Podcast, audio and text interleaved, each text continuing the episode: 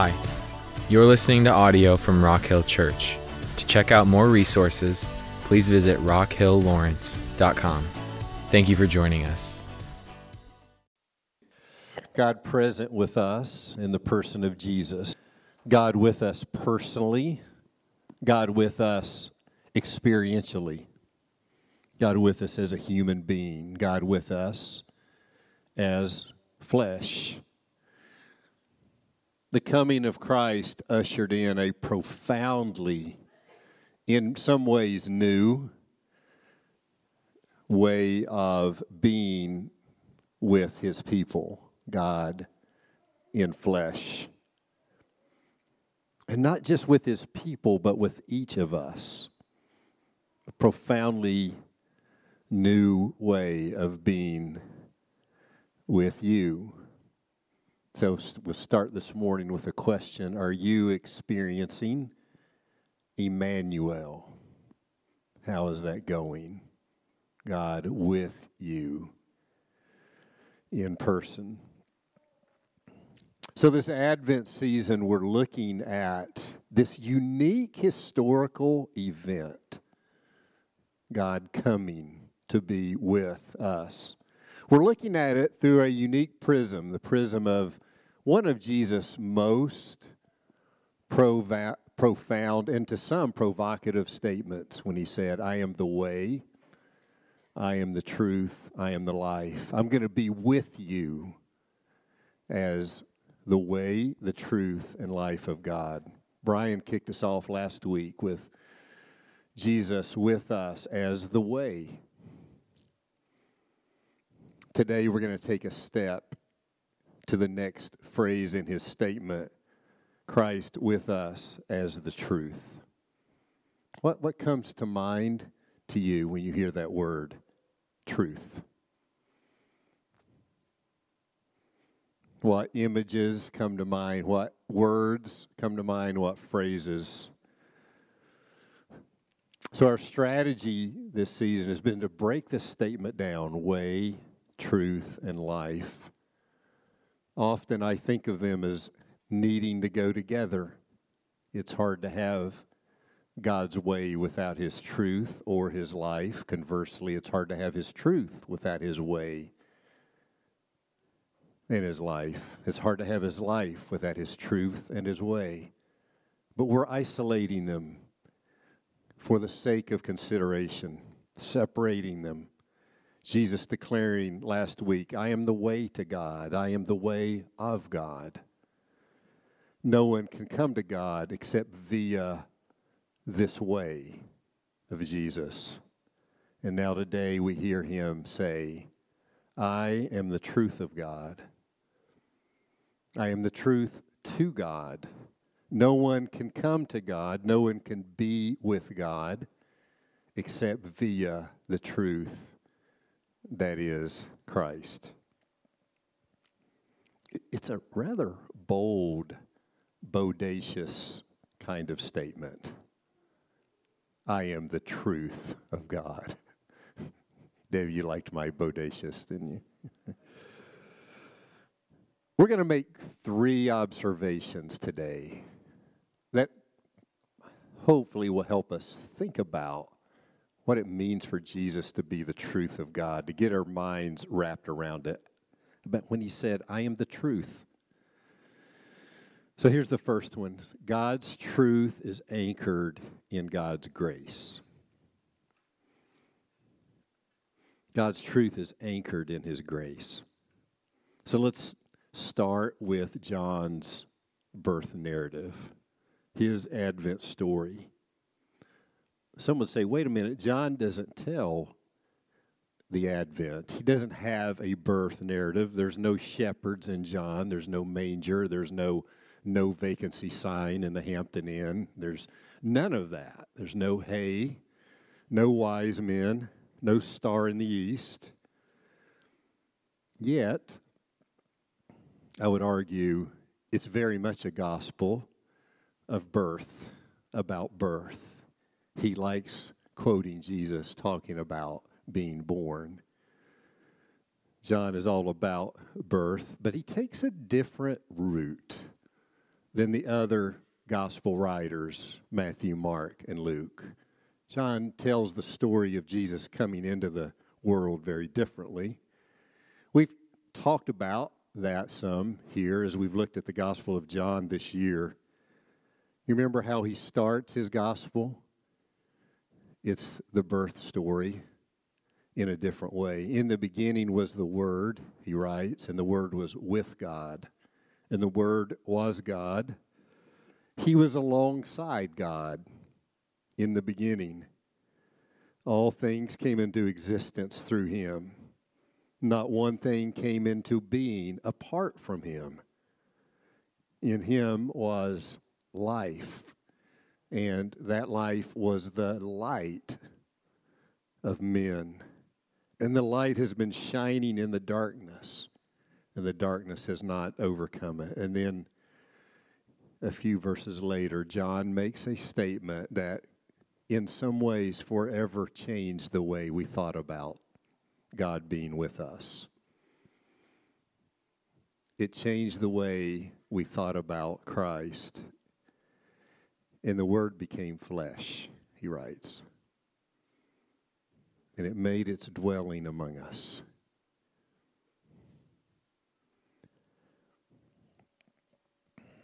And the Word became flesh. And John adds, and we've seen it.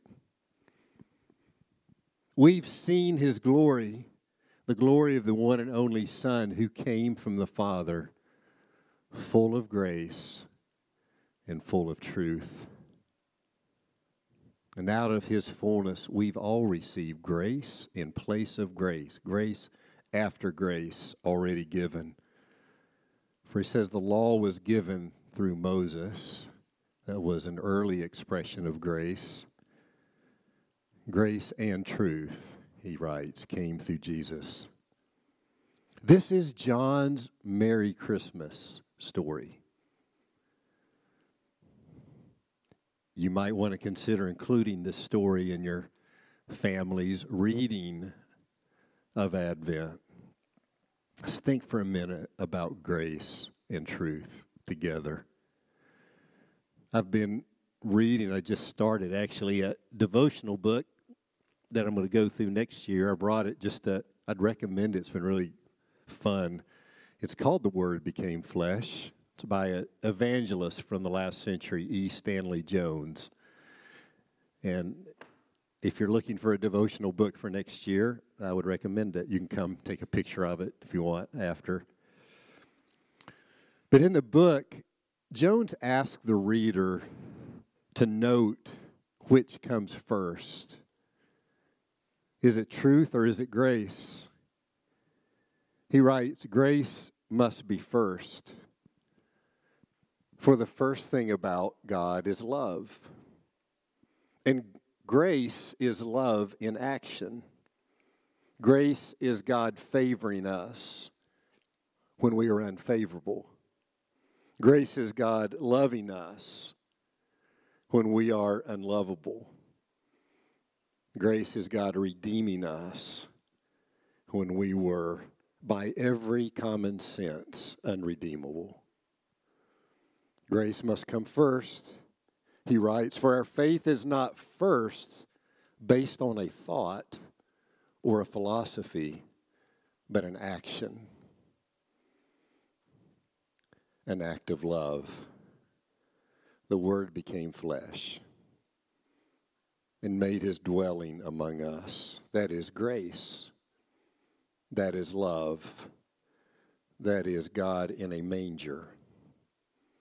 That is God in a wood shop. That is God on the streets, in the fields, by the sea. As God on a cross. First grace, then truth. Jones writes Truth comes after grace, for we can't handle the truth without grace. We can't bear the truth without it.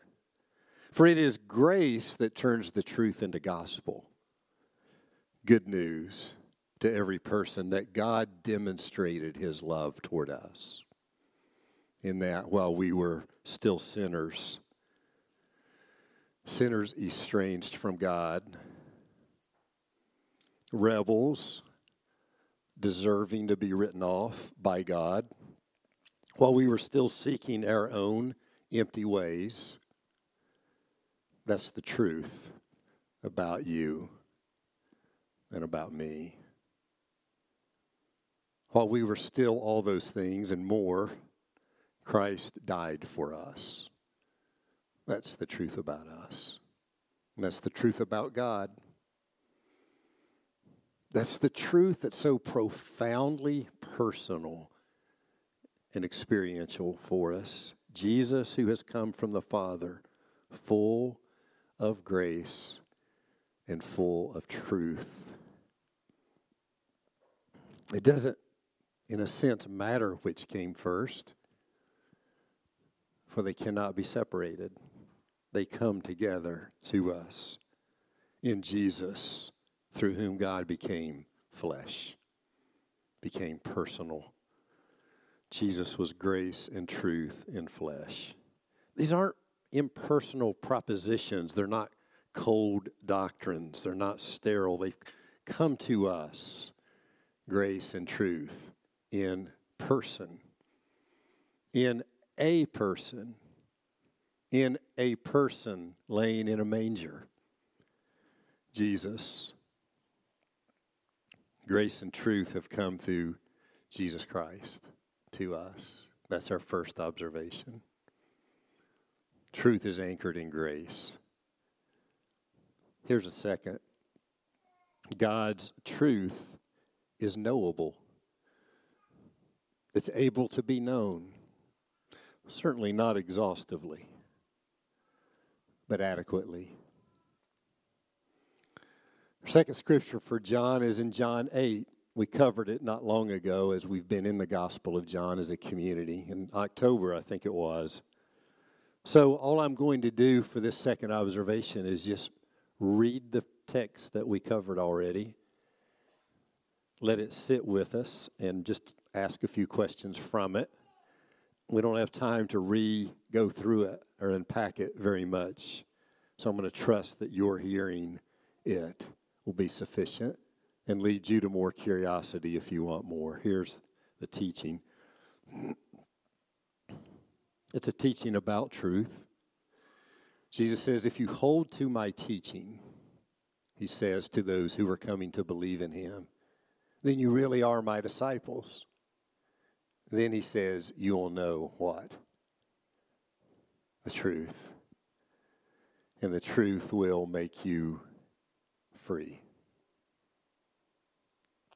What's the condition Jesus presents? What's his if here? You see it? If you hold to my teaching.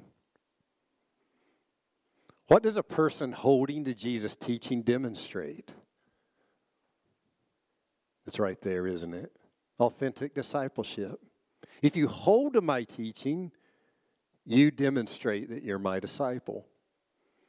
And what's the result of holding to his teaching?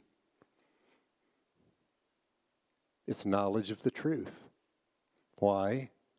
Because Jesus is God's truth. He embodies it. If you hold to my teaching, you're really my disciples, and then you will know the truth. And what does this knowledge of the truth do for you? It makes you free. He's speaking to the longing of the human heart. He's speaking to the quest of the Spirit. He's, spe- he's speaking to the search for release of anxiety and worry. It makes you free. Knowledge of the truth does not make you angry or frustrated or religious or always right. It makes you free.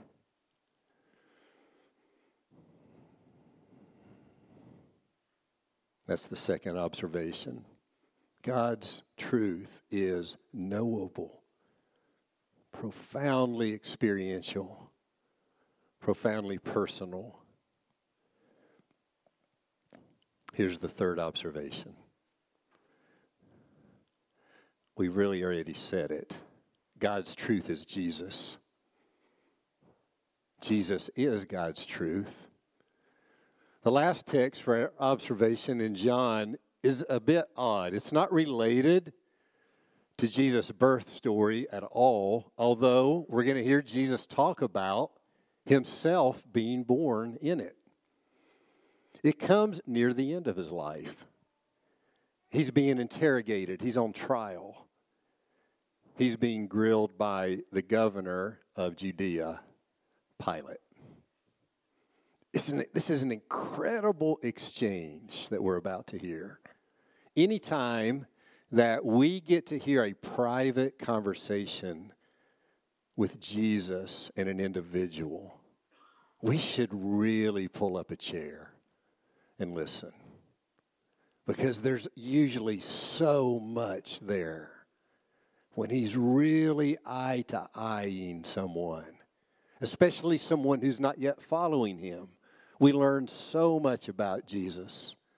So, this exchange is really worth meditating on. It's found in John 18 as Jesus is being questioned.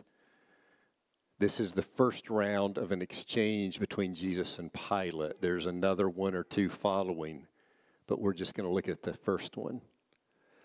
It reads like this Pilate summoned Jesus and asked him. So Jesus has been brought to Pilate by the Jewish leaders with accusations. The Jewish leaders don't have the legal right to put Jesus to death.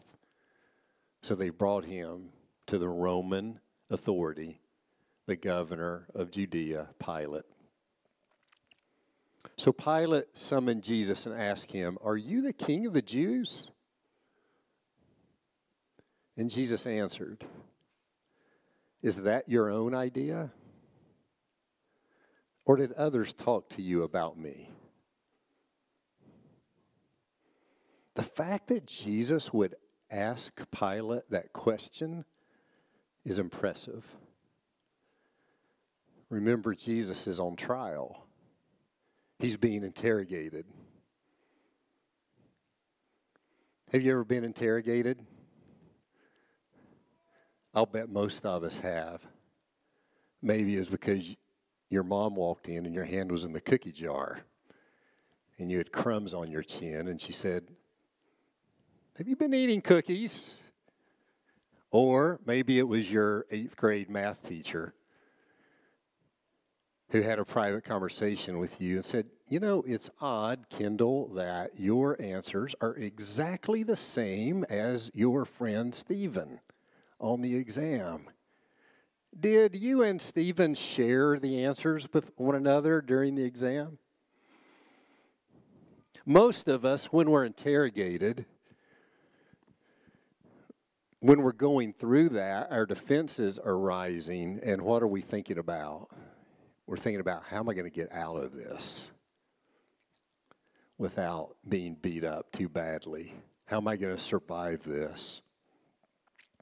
We're thinking about our well being, not the well being of the interrogator, because we're the ones on the hot seat.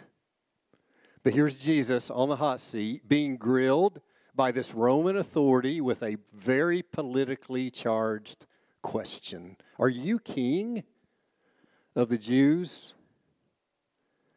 And here he is responding not by trying to weasel out of the interrogation, but instead thinking about Pilate.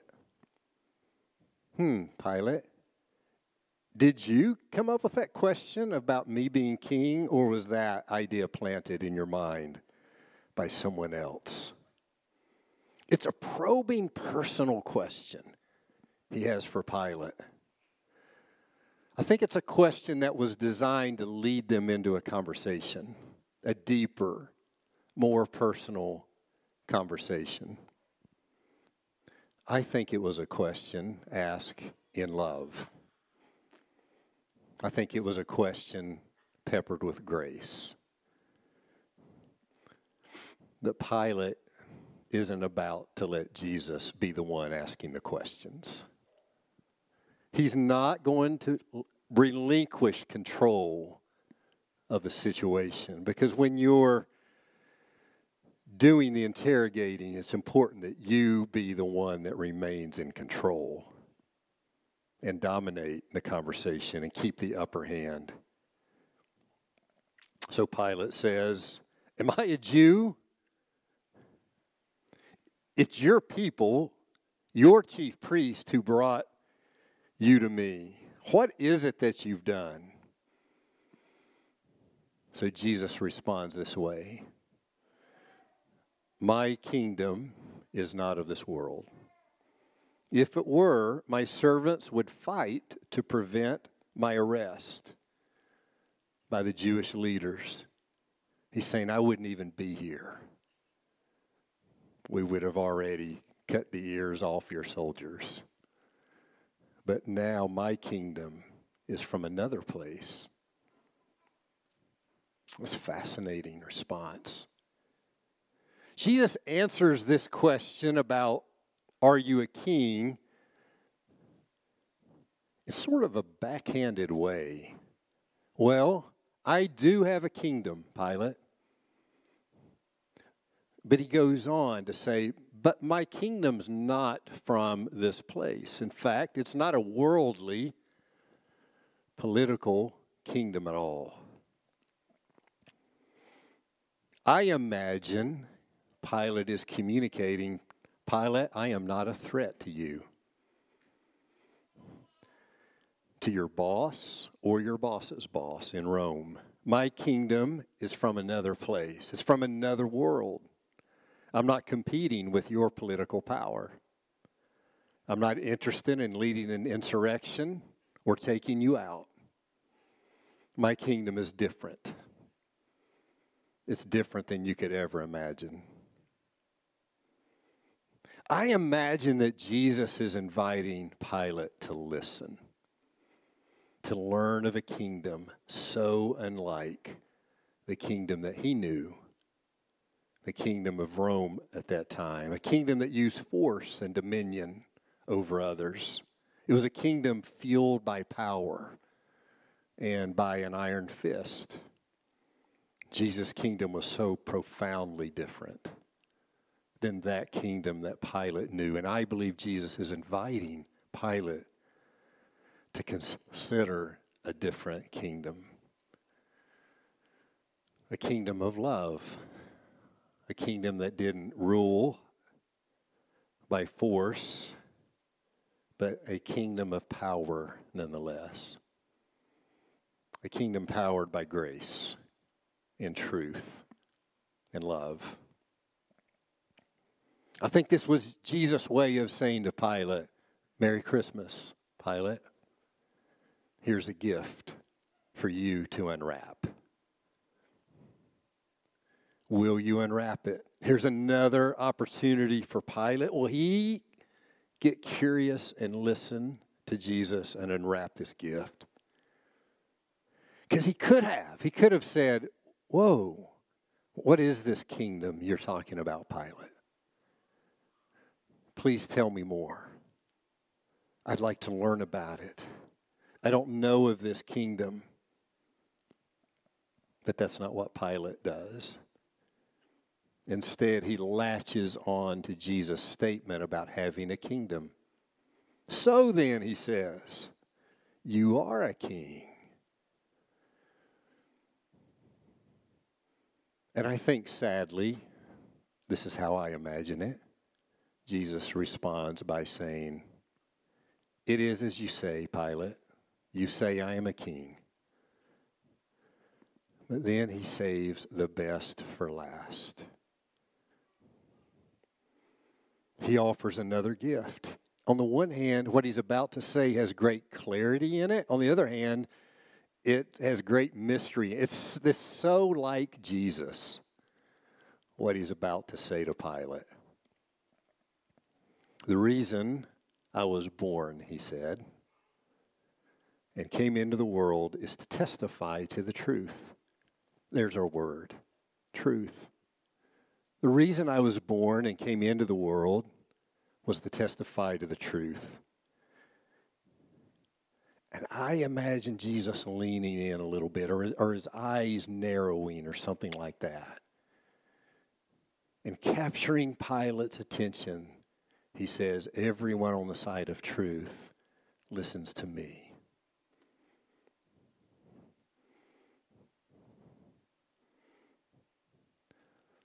Uh, only Jesus could have come up with this. I think the, what Jesus is doing here shows both situational awareness. I think Jesus is softening his approach a little bit with Pilate. He's already said he's the truth of God. I am the truth. He's already said it. But he says to Pilate, I came to bear witness to the truth. I think he's saying this in a way that maybe would draw Pilate in just a little. That would make Pilate curious. This is another attempt of grace and truth for Pilate. He's inviting him to take a step.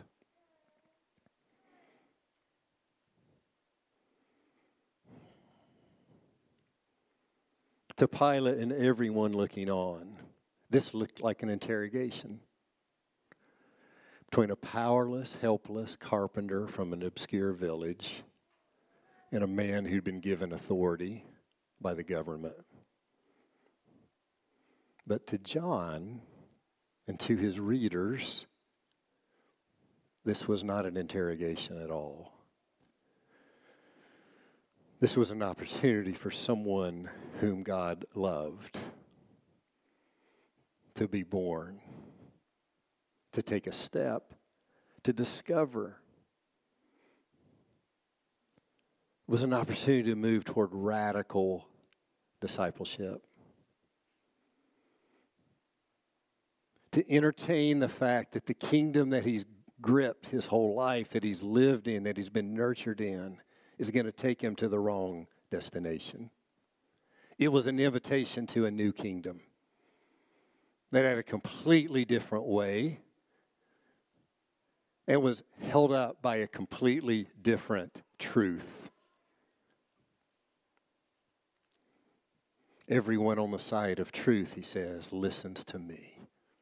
I think that's the most compelling statement. But for Pilate, it's a missed opportunity once again.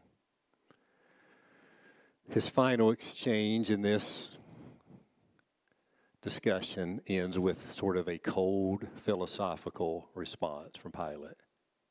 What is truth? He says as he walks off to the crowd. So, if you read the rest of the narrative carefully, which we don't have time, time for, but in John 18 and 19, you'll see Pilate trying to shake this conversation off of him. He, he can't get over it. He can't get over this opportunity and this invitation. You, you see him trying to get it off his hands, so to speak. See, Pilate was demanding truth from Jesus in the form of information. Are you a king? Jesus had truth of a different quality for him. He admitted being a king, he speaks of his kingdom. So there's no denial, but it's truth anchored in grace. It's truth of an eternal life kind. You know, it would have required a lot of humility for, oh, for Pilate to take that step. A lot of humility.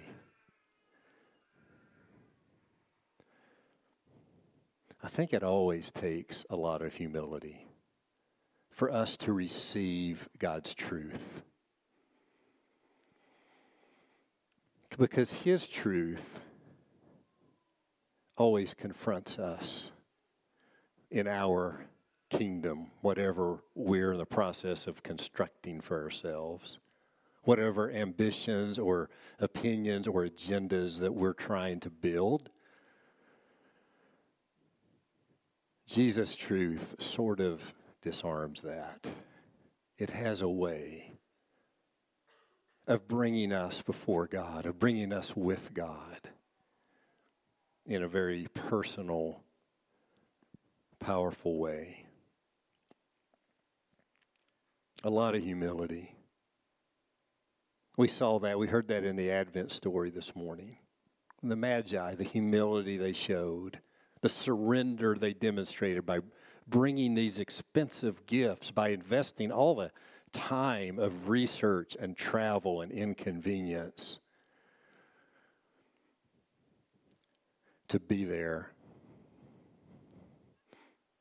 The gospel writers note when Jesus taught, the people were amazed because he taught as one with authority, one with power. Why? It wasn't simply because he was teaching new information. It certainly was that. But it was because this was the truth of God in their presence with them. The very truth of God. This carpenter, he was truth. He was the truth of God. There is no way to God's truth except through Him. There's no life with God apart from Him. Truth standing right there in person, as He still does.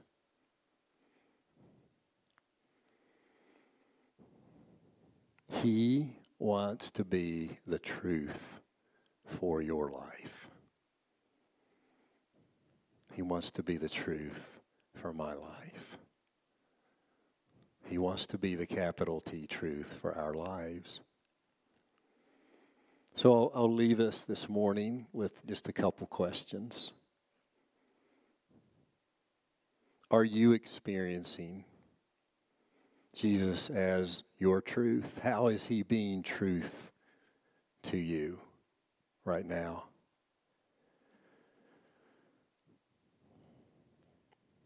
For me, a, a big truth lesson that's actually, I think it's been going on for at least 40 years. For some reason, I just can't quite graduate from it. Dustin, maybe you can help me out. Dustin just got his master's degree Friday. I need a graduate's assistance.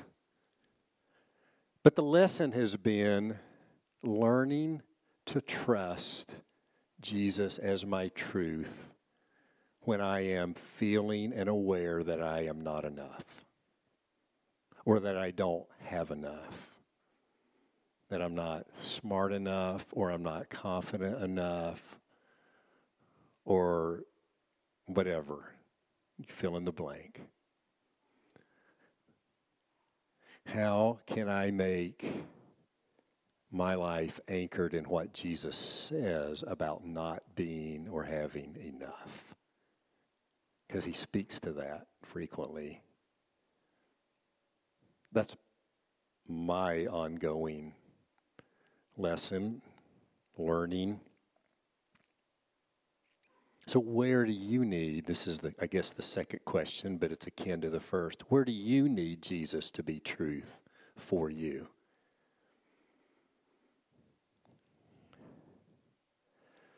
Truth is found in Jesus. He did not come to give us all the answers that we demand from Him.